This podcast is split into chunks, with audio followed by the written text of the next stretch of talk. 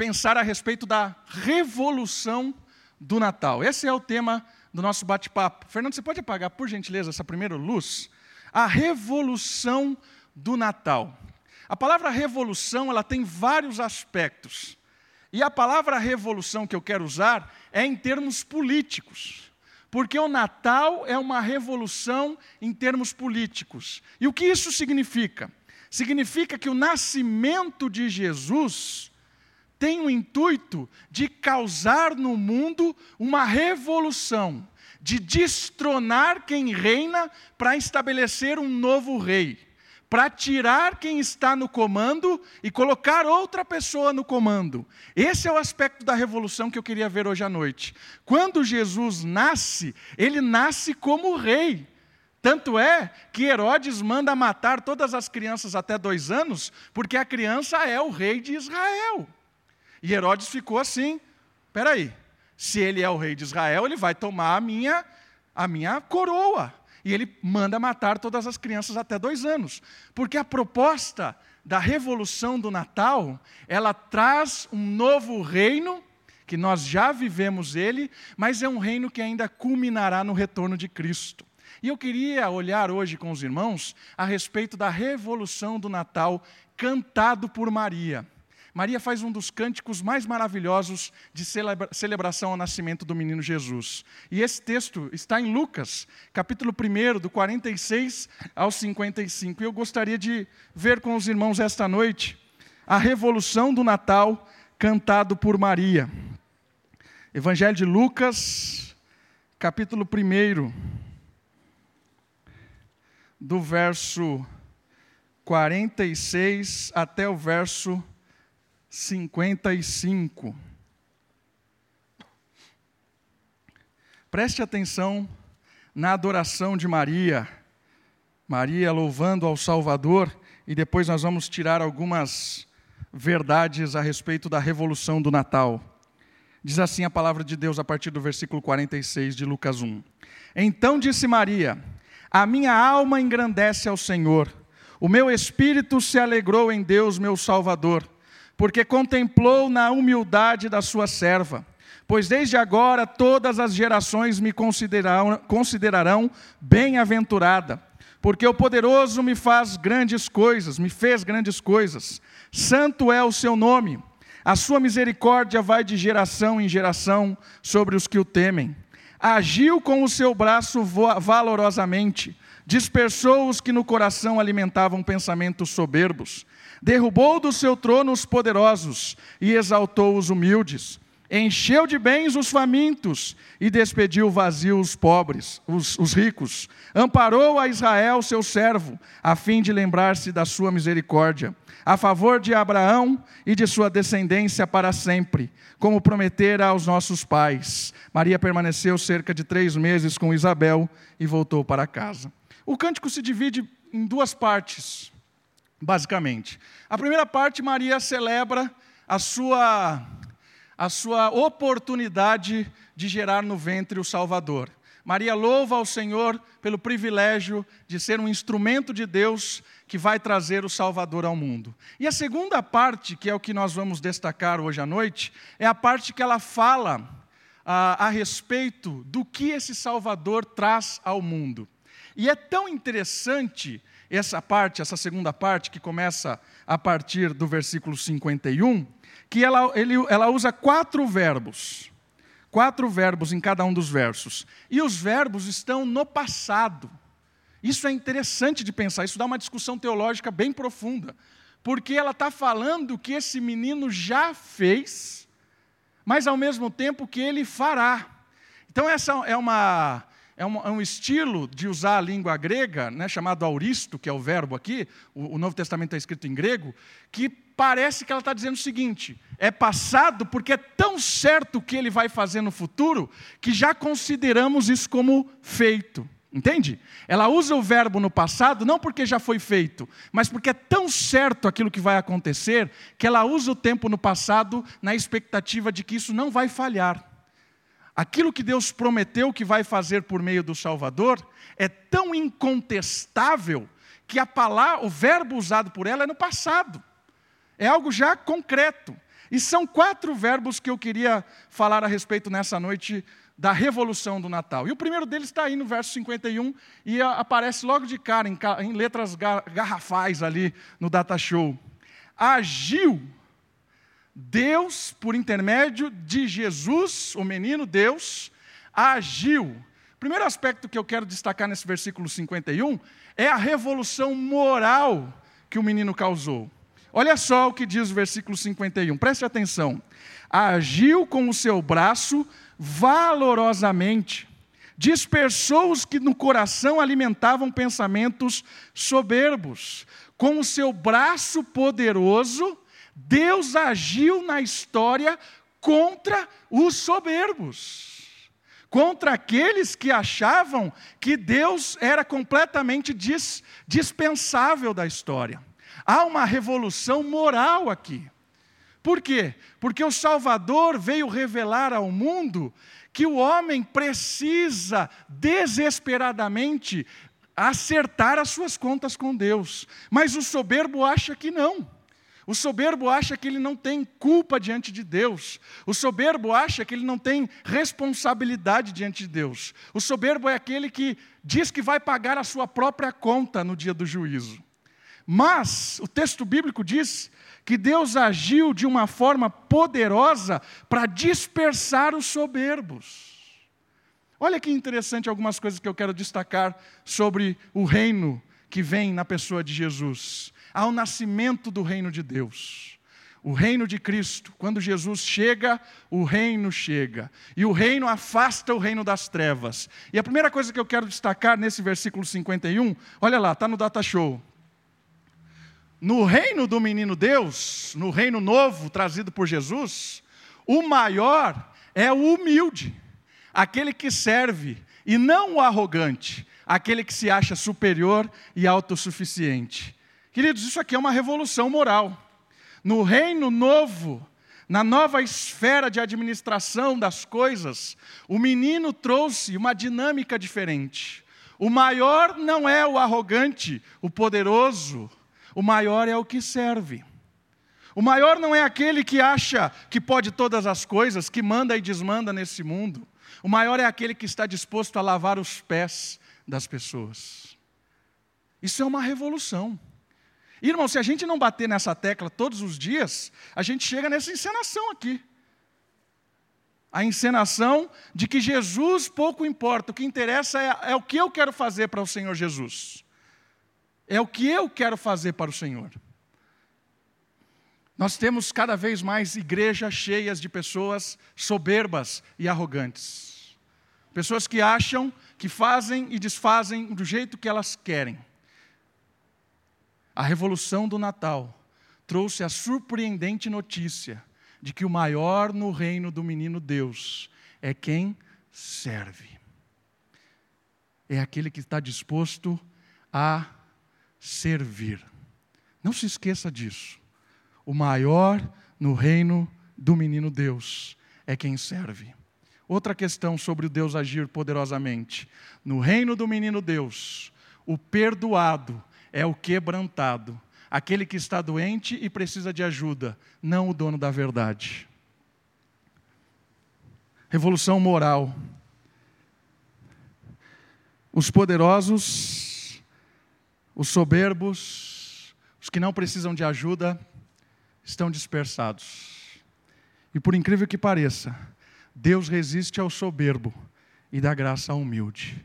Aquele que recebe o perdão, irmãos, aquele que encontra a graça de Deus, aquele que encontra o perdão, a restauração, o carinho do Redentor, é aquele que entende que é o mais pecador de todos, é aquele que entende o quão sujo ele é, aquele que entende que não existe nada de bom em si mesmo, aquele que vê o seu coração e fala para Deus: Senhor, o meu coração é desesperadamente corrupto.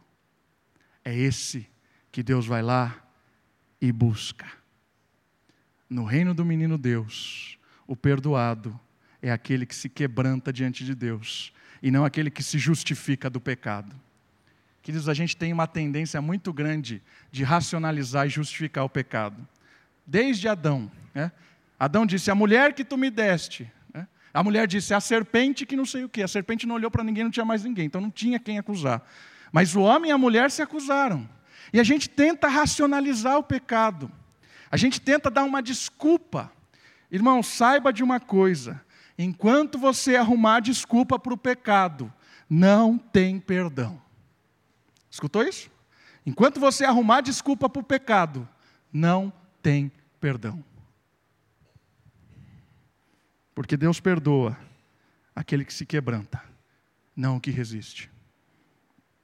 A revolução do Natal. Último ponto: Deus agiu poderosamente contra a soberba humana. No reino do menino Deus, o aceito é aquele que se ajoelha diante do Salvador e não aquele que quer estar à sua direita. Tem um diálogo muito interessante entre os próprios discípulos. Eles estão conversando quem é que vai sentar à direita de Deus no reino do, do Pai. E aí Jesus dá uma dura neles porque fala assim para eles: quem é o maior é o que serve.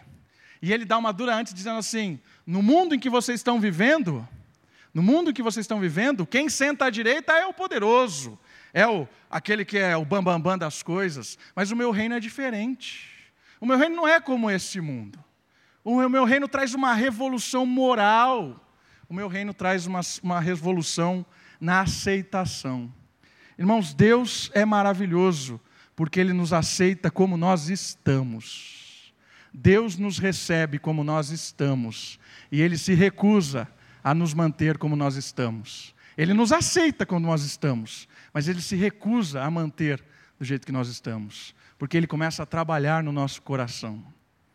Perceba uma coisa, saiba de uma coisa: o Natal revela que Deus agiu poderosamente contra todo tipo de soberba, de arrogância e de impetuleza diante de Deus e da humanidade. O Natal revela um Deus humilde. Segundo ponto interessante, versículo 52. Olha o segundo verbo que aparece aí. Derribou é o segundo verbo que vai aparecer na sua tela lá em cima. Derribou. E o que ele derribou? O que é que ele fez?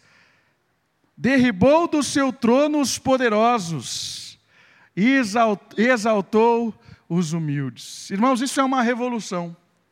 Destronou quem era o dono do mundo e colocou outro para administrar.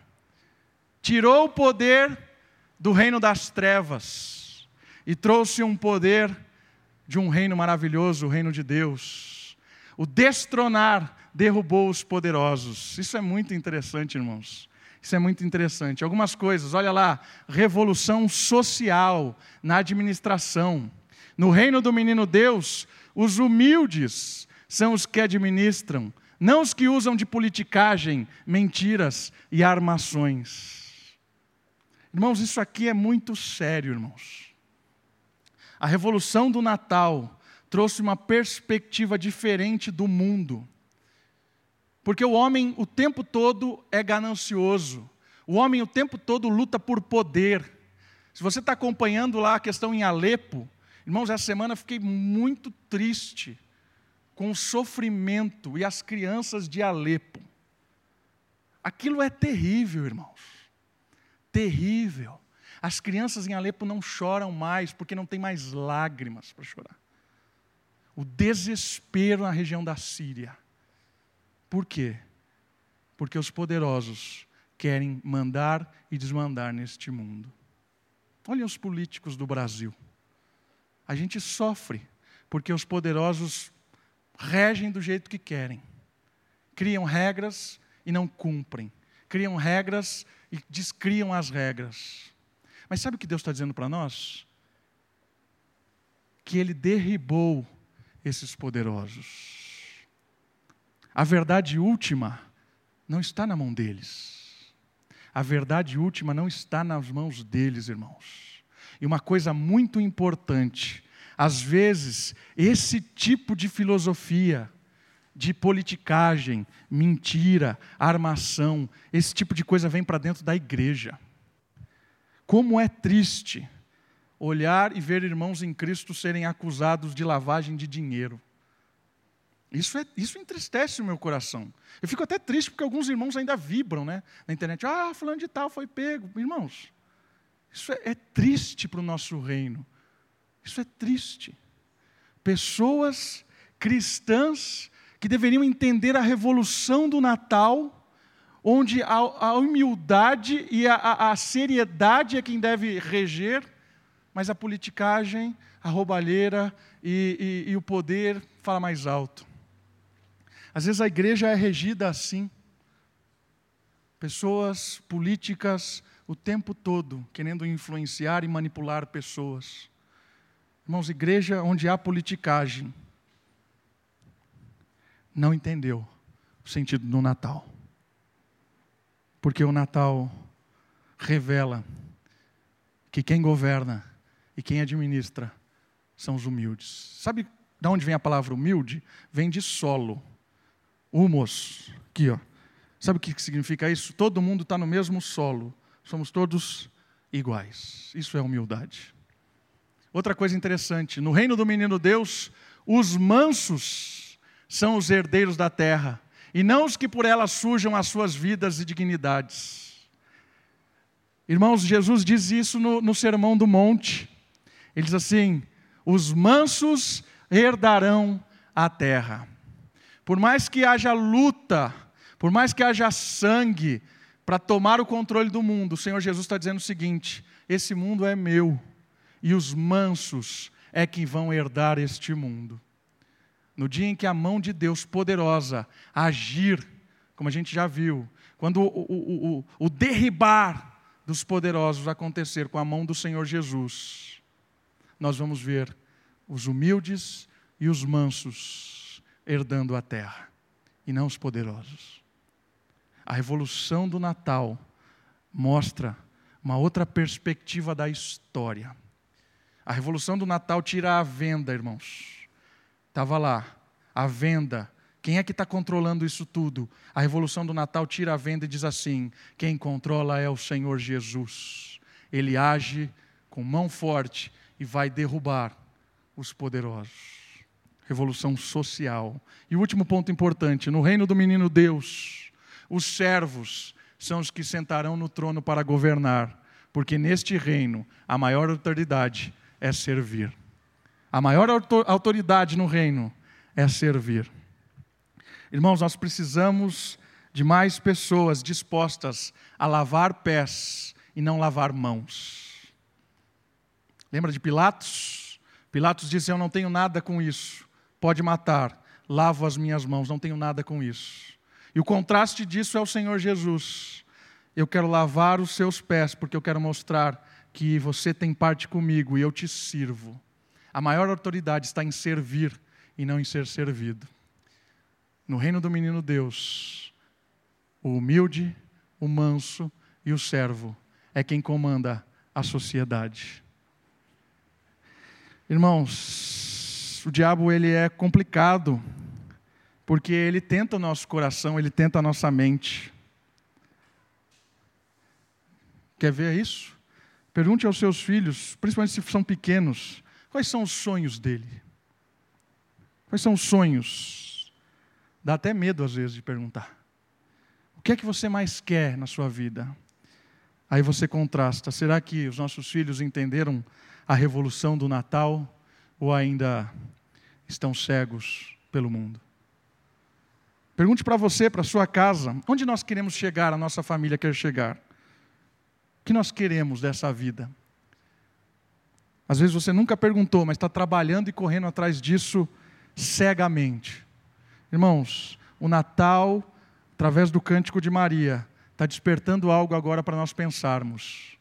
O Natal trouxe uma revolução de prioridades, de sonhos, de atitudes que nós devemos ter como filhos desse Salvador.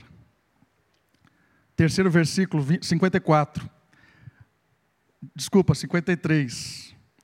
Encheu de bens os famintos e despediu vazio os ricos. Irmão, você está percebendo que isso aqui é um contraste total com o mundo de hoje? é um contraste absoluto com o mundo de hoje.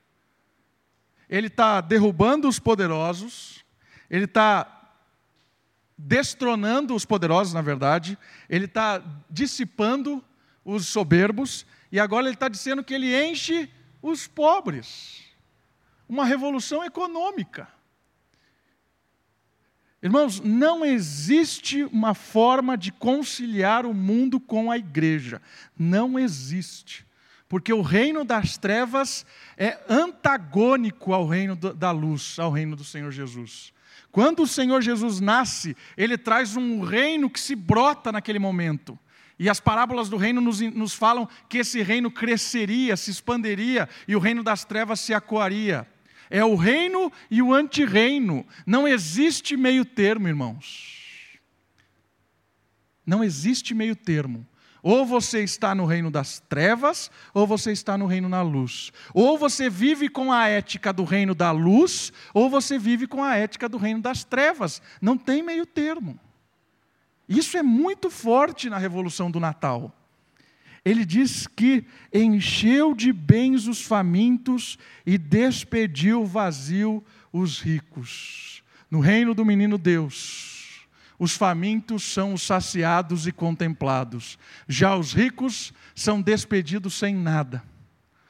Sabe o que ele está querendo dizer aqui? O problema não é a riqueza. O problema não é a riqueza. A Bíblia não diz que o problema está na riqueza. O problema está no querer ser rico. Né? Isso está em Timóteo. Aqueles que querem ser rico acabam entrando em tentação e caindo em grandes problemas nessa vida. O problema não é a riqueza, porque o Senhor é o dono da prata e do ouro. A Bíblia diz isso. E uma coisa muito interessante, irmãos, a Bíblia fala muito mais sobre dinheiro do que céu e inferno juntos, sabia disso? Se somar todas as vezes que a Bíblia fala sobre céu e inferno, não dá o que a Bíblia fala sobre dinheiro. Sabe por quê? Porque o dinheiro é o Deus deste século. Jesus termina um, uma parábola dizendo assim: ou você serve a Deus, ou você serve a mamon, ao dinheiro. Não caia nessa cilada, irmãos. Entenda uma coisa: o problema não é o dinheiro, não é o dinheiro. O problema não é ter dinheiro. O problema é ser escravo do dinheiro. O problema não é enriquecer, o problema é lutar com todas as forças do mundo para enriquecer. Esse é o problema. Porque o Natal revela o oposto disso. O Natal começa com o nascimento do menino numa manjedoura e não num berço de ouro. O Deus menino que institui um novo reino nasce na onde os porcos comem. Nasce onde os animais dormem.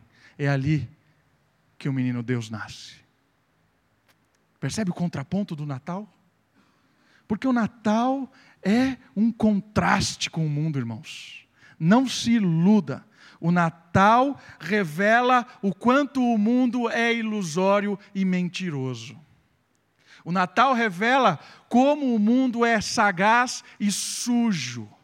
Por isso que você cada vez menos ouve o Natal cristão. O Natal é qualquer coisa que você queira, mesmo menos o cristianismo. E vai ser cada vez mais forte isso. Celebre o Natal, traga a sua família, faça não sei o quê, coma, beba, dê presente até o infinito. Cuidado, irmãos. Lembra de uma coisa, eu não estou condenando essas coisas. O que eu estou fazendo você e a mim é refletir sobre isso, pensar se realmente o Natal ainda faz sentido nas nossas celebrações de Natal. Eu acho que isso é uma coisa muito importante, irmãos. Olha lá, no reino do menino Deus, os que choram são os consolados, diferente de tantos lugares onde o dinheiro só traz morte. No reino do menino Deus, a humanidade é restaurada, os valores são reconstruídos. Isso aqui é muito importante. Por quê? Porque o Senhor mostra a importância do ser humano. Como assim? Porque Deus se fez humano no Natal. O ato de Deus ter se feito humano revela o como a humanidade é algo precioso para Deus. A humanidade é algo precioso para Deus, porque Deus colocou no ser humano a imagem e semelhança. Qual humanidade? Todo ser humano. Todo ser humano no reino de Deus deve ser respeitado, amado, cuidado, amparado, valorizado pelo simples fato de ser humano. Não existe cor, não existe posição social, não existe valor financeiro. No reino do menino Deus, o que interessa é a humanidade resgatada. Valorizar o ser humano. Irmãos, e você vê que o ser humano está tão desvalorizado quando no Facebook você vê mais campanha em favor dos animais do que das crianças carentes. Você vê mais pessoas chorando pelo maltrato dos animais do que pelas pessoas desconsideradas, presas nas drogas ou presas em qualquer outro tipo de coisa marginalizado na sociedade. Isso é tenebroso. Quando o animal ganha uma dimensão muito maior do que a vida humana. Isso é triste. E o Natal revela o oposto disso. O como o ser humano é importante. Irmãos, por que isso está ligado com riqueza? Porque a riqueza nos faz usar pessoas para conquistar coisas. E a Bíblia diz o contrário: use as coisas para conquistar as pessoas, para servir as pessoas. No reino de Deus, as coisas servem. No reino do menino Deus, quanto mais eu tenho, mais eu abençoo. Quanto mais eu ganho, quanto mais eu enriqueço, mais as pessoas são abençoadas. Esse é o reino do menino Deus. Revolução econômica. E por último, os últimos dois versos. Os últimos dois versos. Amparou a Israel, seu servo, a fim de lembrar-se da sua misericórdia, a favor de Abraão e de sua descendência para sempre, como prometer aos seus pais. Aqui a palavra é amparou, uma revolução espiritual, porque Israel aguardava ansiosamente a vinda do Messias. E a promessa que viria o Salvador foi atendida. Então ele ampara, ampara, se achega aqueles que estavam ansiosos pelo, pela vinda do Messias. No reino do menino Deus, o que confia será amparado e sustentado até o dia da consolação final. Não sabe que isso nos ensina? a ter esperança e confiança no Senhor Jesus. Ter esperança, assim como ele prometeu que viria e trouxe salvação a Israel, a promessa se estendeu a nós e a promessa agora de um retorno físico do Senhor Jesus. Nós devemos confiar plenamente que o Senhor Jesus voltará e consolidará todo o seu reino. Queridos, quando a gente não almeja o retorno de Cristo, talvez nós estamos iludidos e vivendo com grande alegria com coisas que não são de Cristo. Se a gente perde a perspectiva e a confiança e a, a, a grande alegria em ter de volta o Senhor Jesus, abraçá-lo e ver esse tamanho ah, magnífico projeto estabelecido, alguma coisa iludiu o nosso coração, irmãos. A gente precisa confiar em Deus, vibrar com as promessas de Deus. É uma revolução espiritual do nosso, do nosso coração. Assim como Israel esperava, ansiava o retorno ou a chegada do Messias, nós aguardamos o, o retorno do Messias. O Natal trouxe uma nova dimensão para a humanidade, uma esperança espiritual.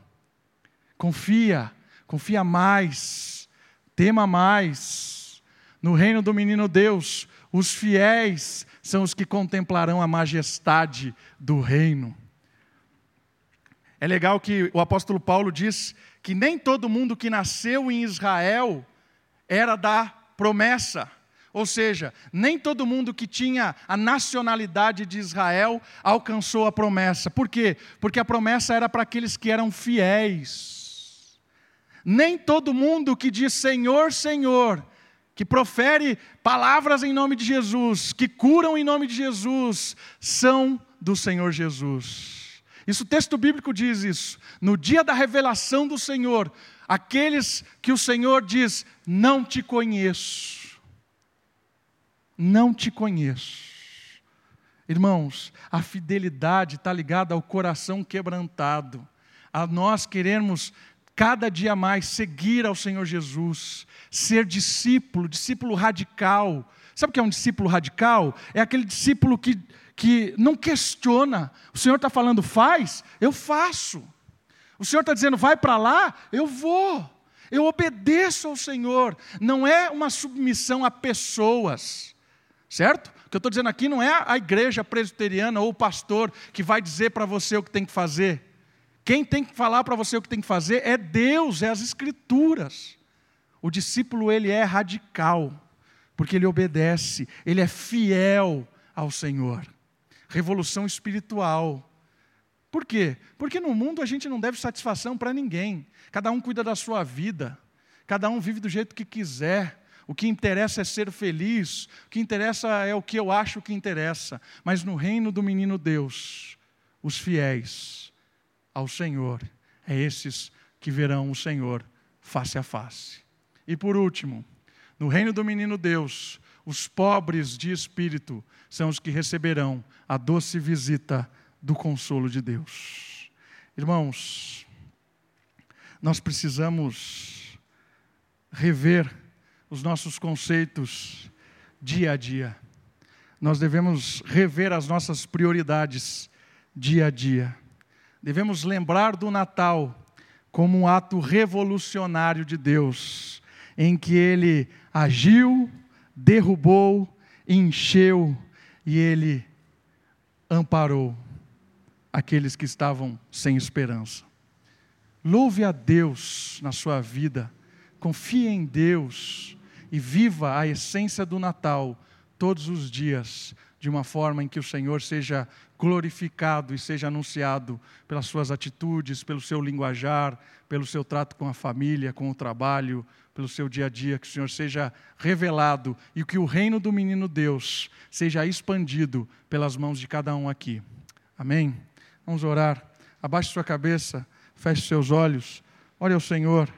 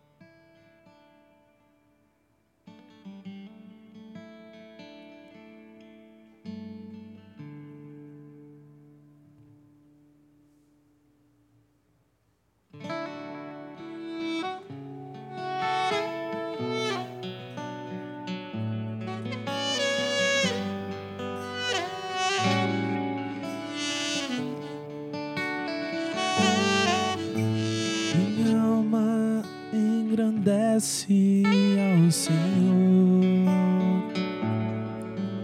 Meu espírito se alegra em Deus, meu Salvador.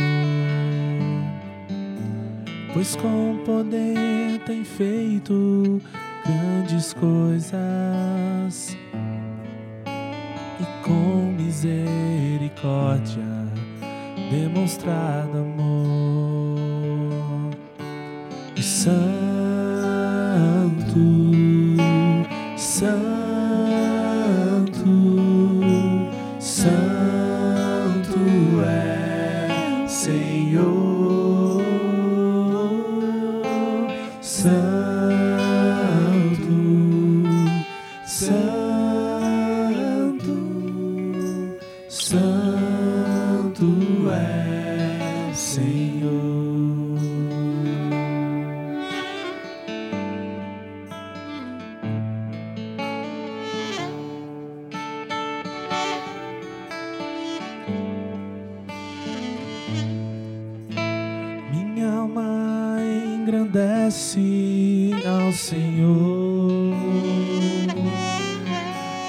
espírito se alegra em Deus, meu Salvador. Pois com poder tem feito grandes coisas e com misericórdia demonstrado amor. Santo,